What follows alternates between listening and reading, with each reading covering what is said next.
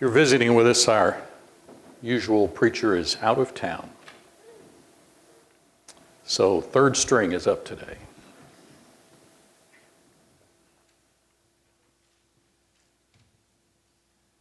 How many uh, people in the religious world around us understand that there is a church described in the Bible? And if they do, do they conclude that the church with which they are affiliated is that church? Because obviously there are many different churches in the world today. The United States, of course, is loaded with them. Uh, they're typically called denominations. Uh, Protestant denominations. The Catholic Church kind of stands on its own, it's not a denomination. But when you go to the Bible, is that the portrait that you find? Is God, is God good with that state of affairs? Well, in Ephesians chapter 3, we, we have an answer to this question. When did God decide to make a way for humans to be forgiven of sin by the blood of Jesus? Is that not the core of Christianity? What Jesus has done for us? Well, when you look at this passage, that is a, a central feature of Christianity, but that's not all. Notice the unsearchable riches of Christ. Paul preaching that to the Gentiles as it had been preached to the Jews.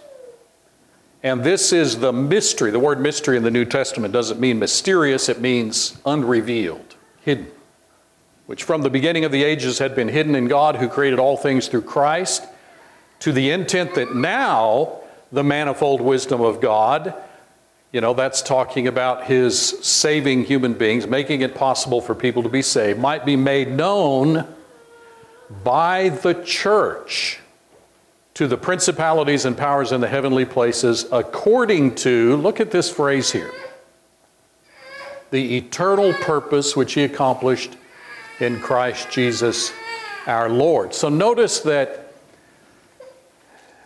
God made the plan, He formulated the plan by which Jesus would come and make it possible for people to be forgiven of sin. And He formulated that plan in eternity. That means before He even created the universe, before He even created the first human beings, before there was any sin to be forgiven. God, in his foreknowledge, knew that when he created humans, they would sin. So he, he formulated a plan to take care of that. Isn't that incredible? But do you not see from this passage that at that same time, God formulated his plan to build the church? See, the way Christendom is set up today is you become a Christian, you accept Christ, you get the blood of Jesus, and then, you know, after the fact, uh, join the church of your choice or affiliate yourself with a church or blah, blah, blah. That's not the way the, the Bible presents this situation. They're together. Formulated in the mind of God from eternity. No wonder then when Jesus came to the planet, he said, you know, one of the reasons why I'm here is to build my church. You know, people think, well, to atone for sin on the cross. True. But he also said, I'm going to build my church.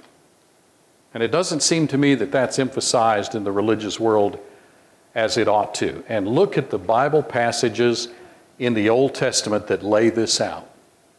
You know, we could go to many, many passages in the Bible to see Old Testament to see predictions of Jesus coming, right?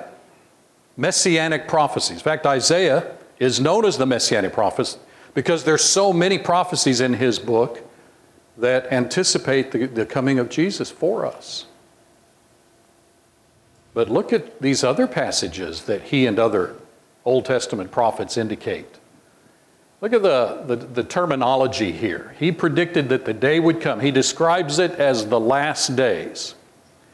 That the mountain of the Lord's house would be established on the top of the mountains, exalted above the hills, and all nations would flow into it. Now, remember, Isaiah's writing about 800 years before Jesus came to the planet. Okay, think of that. 800 years before Jesus came to die on the cross. Many people will come and say, Come, let us go up to the mountain of the Lord, to the house of God. He'll teach us his ways, we'll walk in his paths. For out of Zion shall go forth the law and the word of the Lord from Jerusalem. That's where this is going to uh, be launched. And he will judge between the nations, rebuke many people. They'll beat their swords into plowshares, their spears into pruning hooks. Notice that. Implements of uh, war will be terminated. People look around and say, well, that hasn't happened yet. So this prophecy must not have come true. Well, we shall see. That's Isaiah chapter 2. Let's move to Daniel. We're just going to hurriedly go through several of these passages in the time allotted to us. Remember the, the setting of Daniel 2 where uh, Daniel and his three friends have been deported from Israel into Babylonian captivity, and uh, they are able to rub elbows with royalty in you know, the higher echelon of the Babylonian Empire at the time, come into direct contact with the king himself.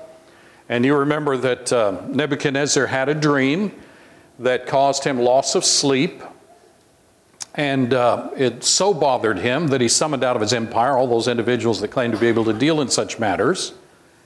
Uh, and Babel, Babel, the Babylonian Empire had its people like that, just like we have them in our country uh, palm readers and fortune tellers and astrologers and so forth.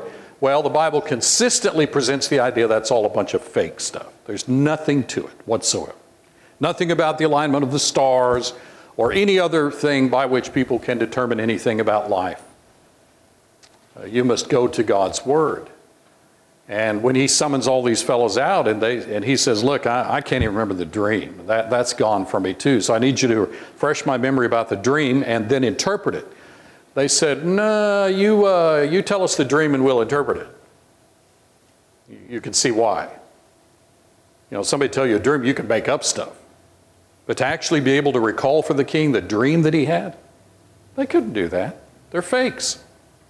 He presses them a time or two, and, uh, and they get kind of smart aleck, belligerent, and say, well, you know, we don't know any king that would require his, uh, his uh, astrologer type people, Chaldeans they're called in this text, to, uh, to actually recall the dream. Well, that was a dumb thing to say. That made him mad. And he said, if nobody can do this, I'm going to execute all of you.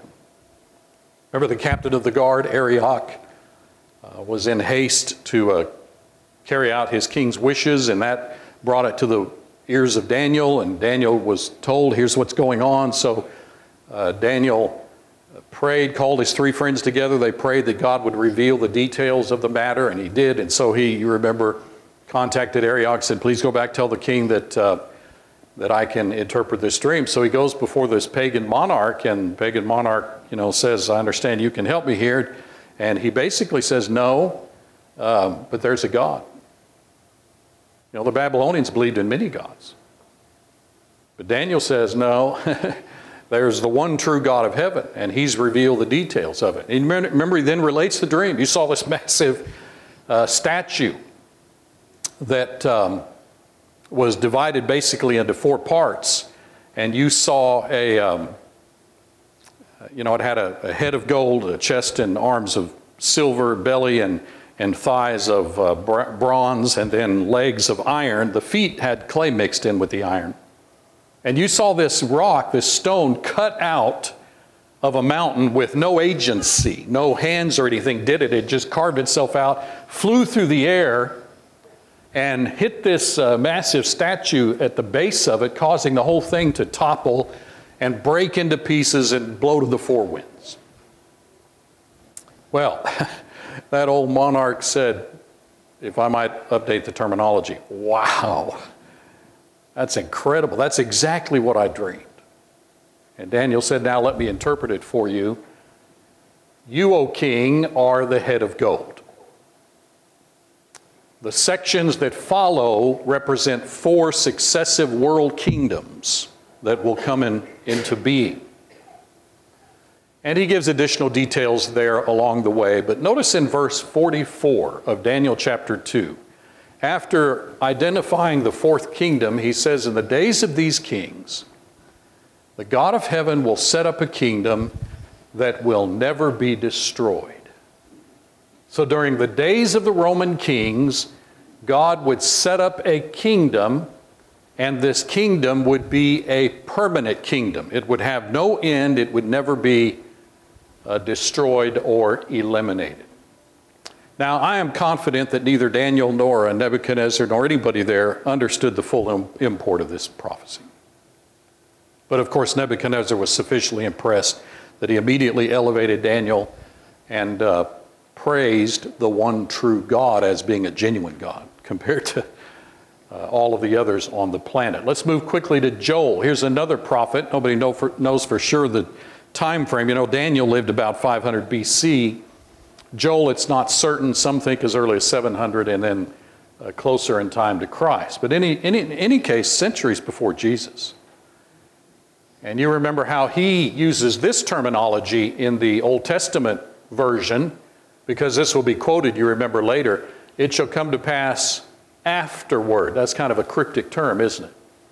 I will pour out my spirit on all flesh. This is God speaking. The Spirit, His Spirit, would be poured forth. And notice the terminology all flesh, which is a technical designation used throughout the Old Testament and even into the New Testament to refer to all categories, all classifications of human flesh, not animal, and biblically, there are only two Jew and everybody else. Spirit would be poured out on all flesh. And notice after giving this uh, really apocalyptic language, uh, wonders in the heavens, blood and fire, smoke, the sun turned to darkness. This is apocalyptic language reminiscent of Ezekiel, the book of Revelation. We don't have time to go into all of that. But he says it'll come to pass, verse 32, that whoever calls on the name of the Lord will be saved. Fascinating. And again, identifies Mount Zion and Jerusalem. I probably should have put that over here like we did with the Isaiah prophecy as well. All right, those are Old Testament passages. We could go to others. Micah 2 has very similar terminology as Isaiah. Zechariah has a comment or two about the matter. But let's move on into the New Testament. You know, there's four to 500 year gap between the Old and the New where God is silent. And then suddenly in Matthew, we have these redemptive events begin to culminate in climax in grand fashion. Absolutely astounding. This ought to be something, among other uh, aspects of Christianity, that delights us every day, that thrills us, that God would accomplish all of this.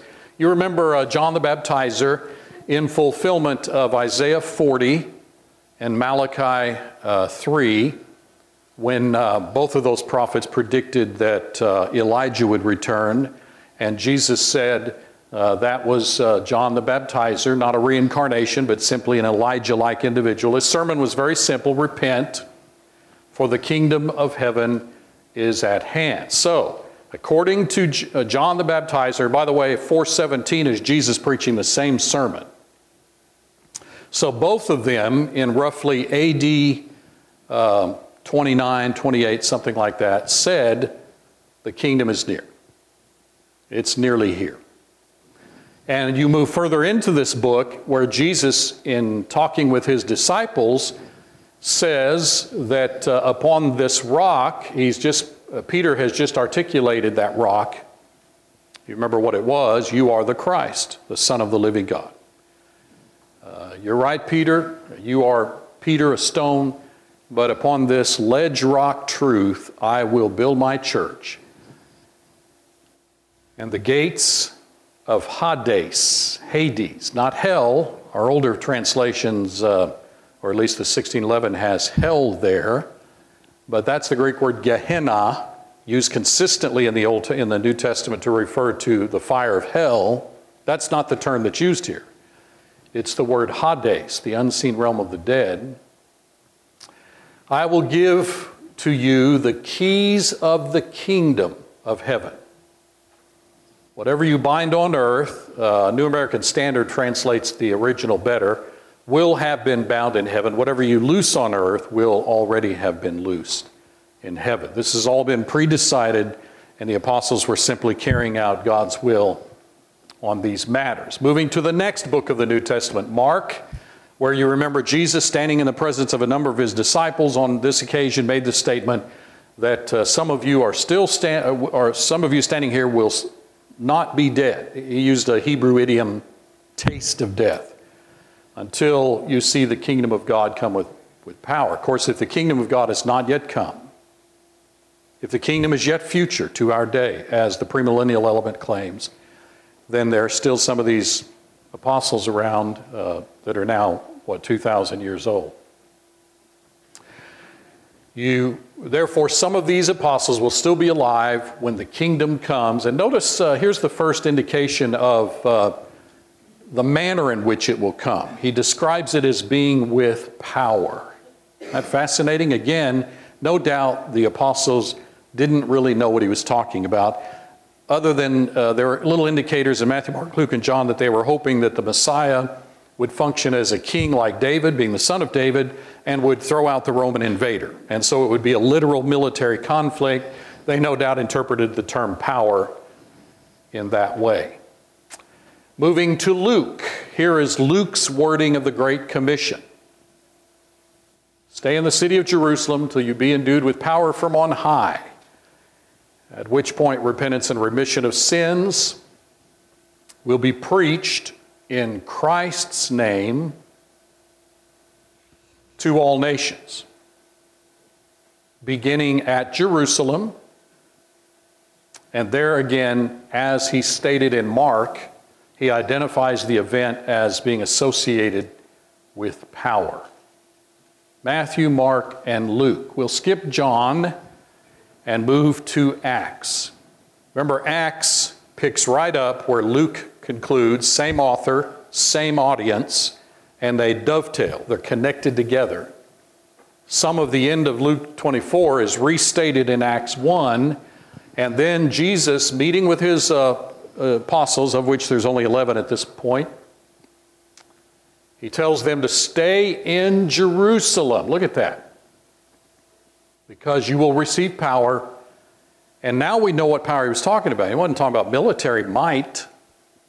He was talking about power imparted by the Holy Spirit. Now, he tells us that explicitly. Notice, I've not really done any interpretation for you at this point. I've just given you the passages. We're listing the points that each one of these passages make for us.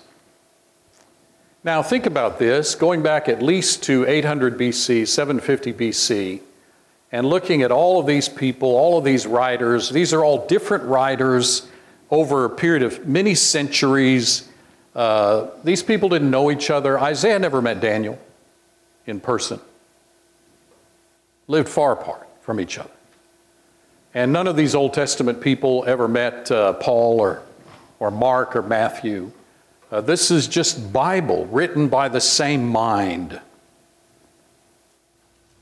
And yet, look how all of these uh, indicators and many others that we haven't had time to look at come to climactic fulfillment. Isaiah said it would happen in the last days. If you'll open your Bible to Acts chapter 2 and glance at these verses as we go through them very quickly, you'll see. Here's the fulfillment of this. Because in this passage, you remember Luke or Peter quotes Joel 2 and identifies this event as occurring in the last days. In verse 47 in the King James, we have the term church used, although that's not in the original text. It's a more uh, technical expression he added to their number, which was an expression used in the first century to refer to the church. But if you flip over to 1 Timothy 3:15, we are told that in fact the Lord's house is the church. We're all nations, uh, gathered on this occasion? Yes, no Gentiles, but there were Jews from every nation under heaven. Why did Luke go out of his way to say that? Every nation under heaven. And they were, in fact, situated in the city of Jerusalem. Because you remember in the previous chapter, Jesus said, Go to Jerusalem and wait there till you be endued with power from on high. I'm telling you what Isaiah said in Isaiah 2 was fulfilled on, on this event, on this occasion. Moving to Daniel, were we in the period of the Roman kings? Absolutely. Uh, Jesus was uh, born during the reign of Caesar Augustus. By this time, Tiberius is uh, the Caesar over the Roman Empire. Is this a kingdom? The term kingdom is not used anywhere in Acts 2, but kingdom terminology is.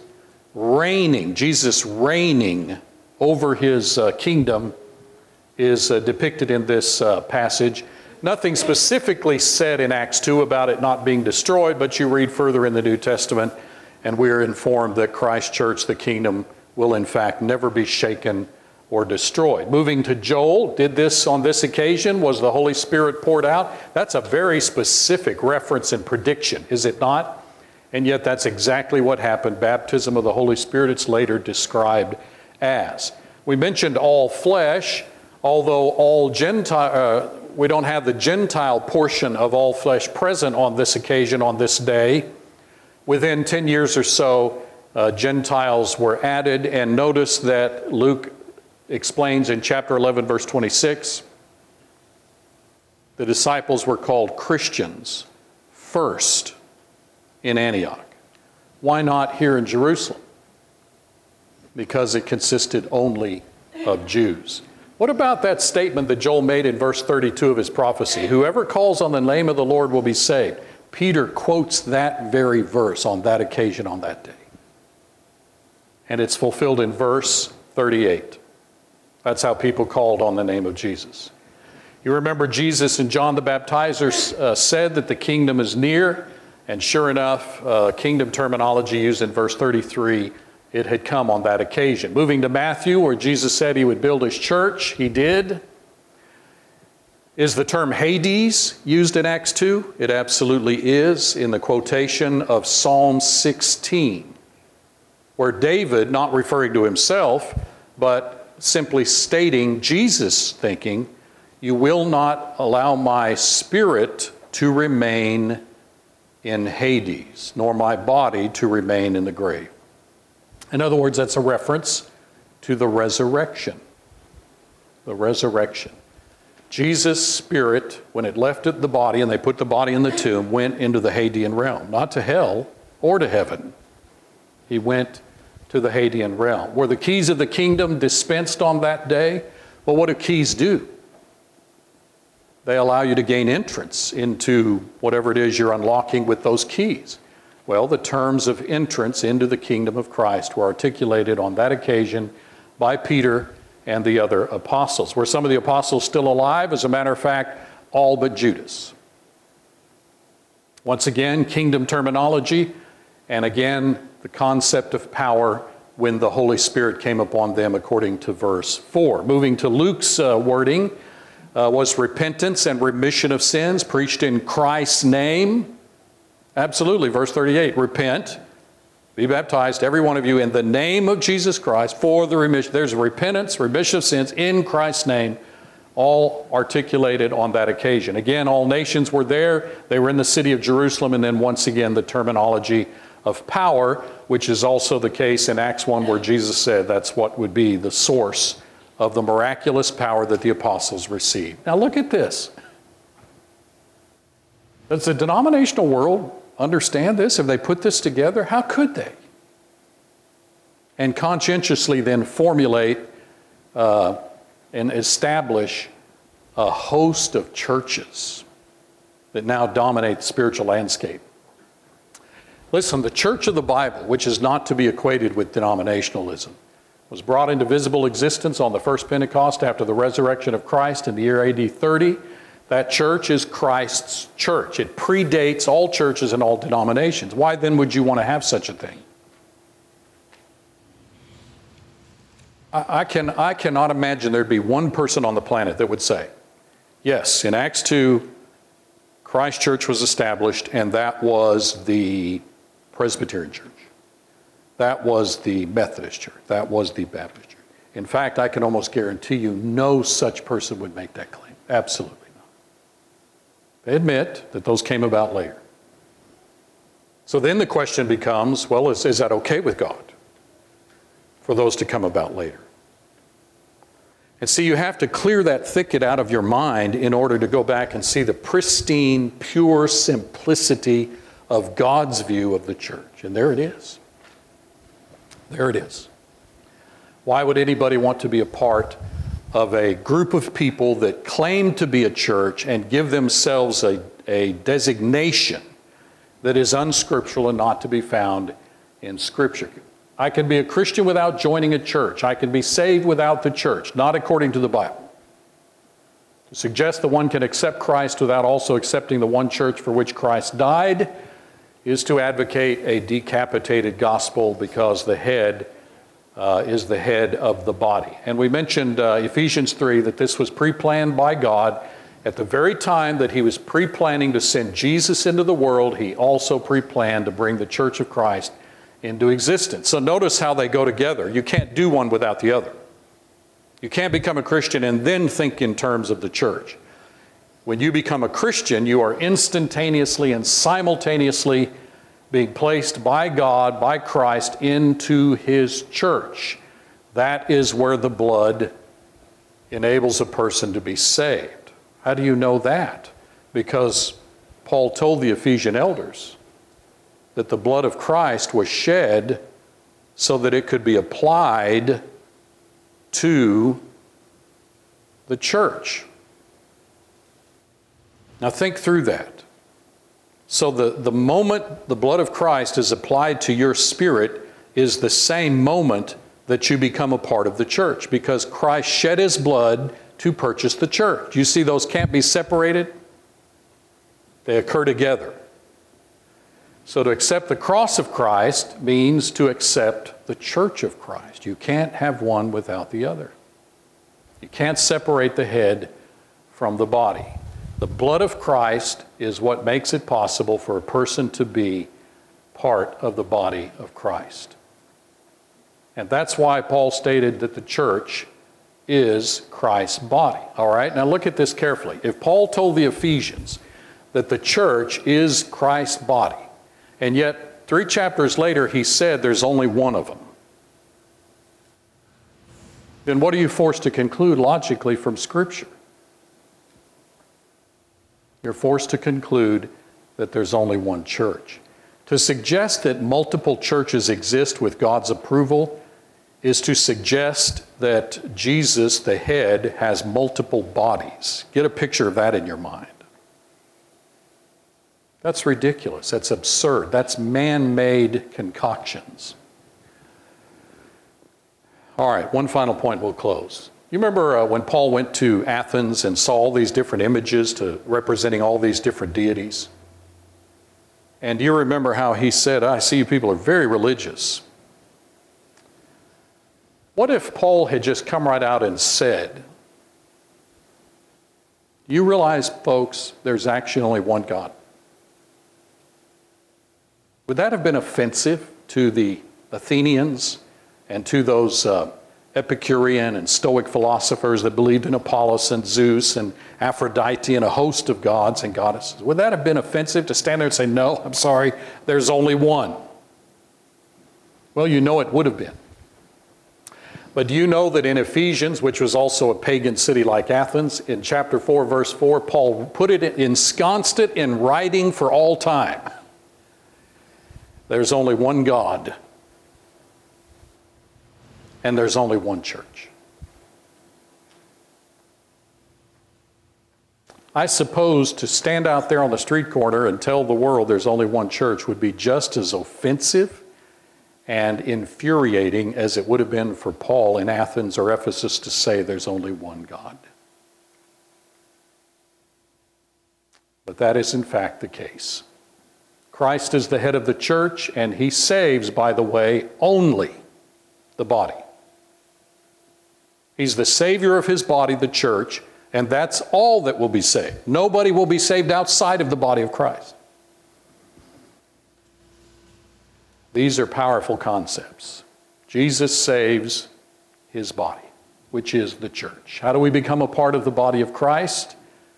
We are baptized into one body. Well, are you baptized twice? Once to become a Christian? Once to uh, enter the church? No. So, what does the denominational world do? You accept Jesus as your Savior and you're saved, then you can be baptized to enter a church.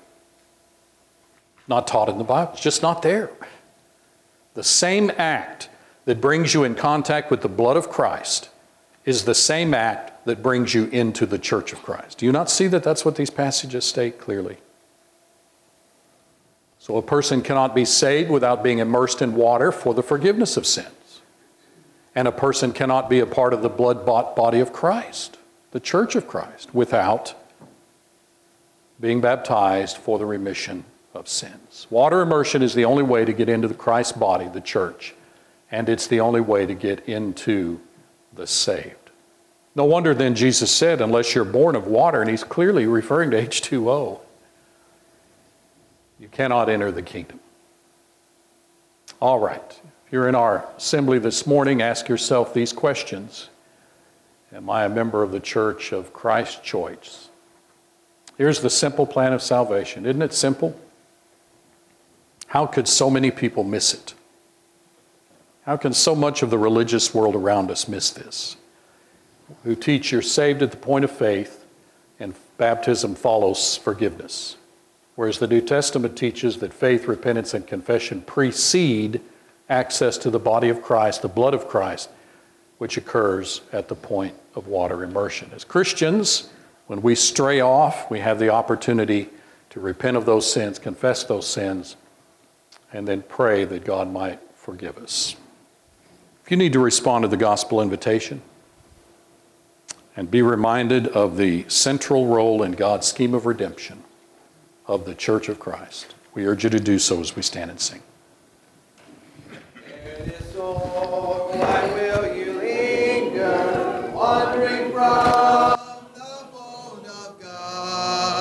Hear you not the invitation,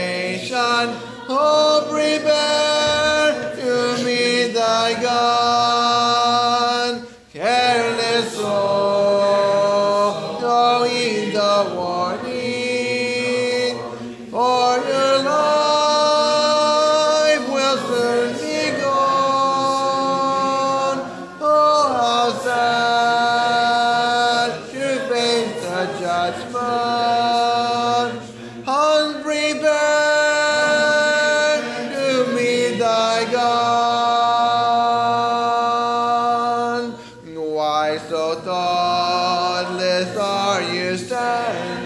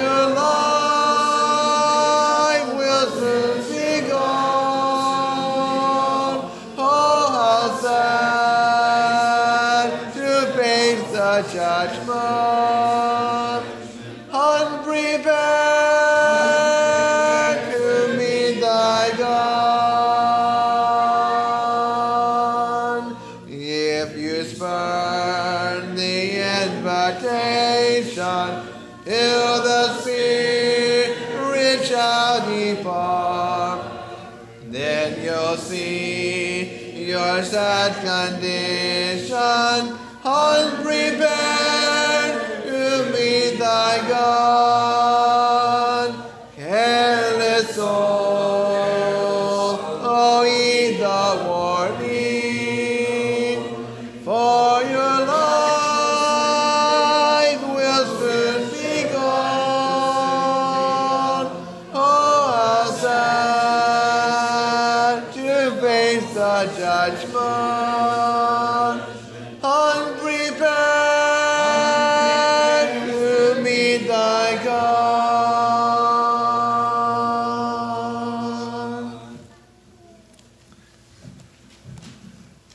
That sermon very much. And it's always beneficial to have these things reinforced in our minds. God makes it plain, that's for sure, if we're but honest. Number 432, or for a faith that will not shrink. 432. Let's remember our uh, 5 o'clock uh, training class this afternoon, followed by our 5.30 memorization class. Uh, please make uh, strong efforts to be here for these. They're very beneficial to us as Christians of any age, and encouragement to those who teach them as well. Number 432.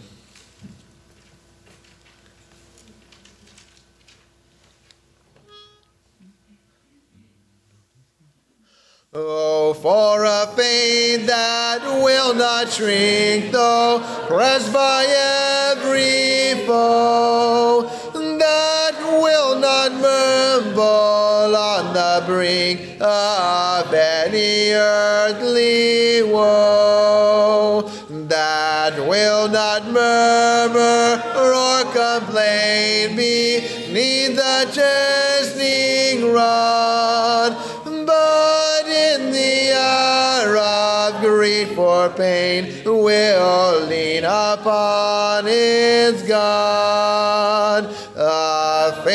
That shines more bright and clear when tempests rage without. That when in danger knows no fear, in darkness knows no doubt. Lord, give us such a faith as this, and then whatever may come, hallowed bliss of an eternal Lord.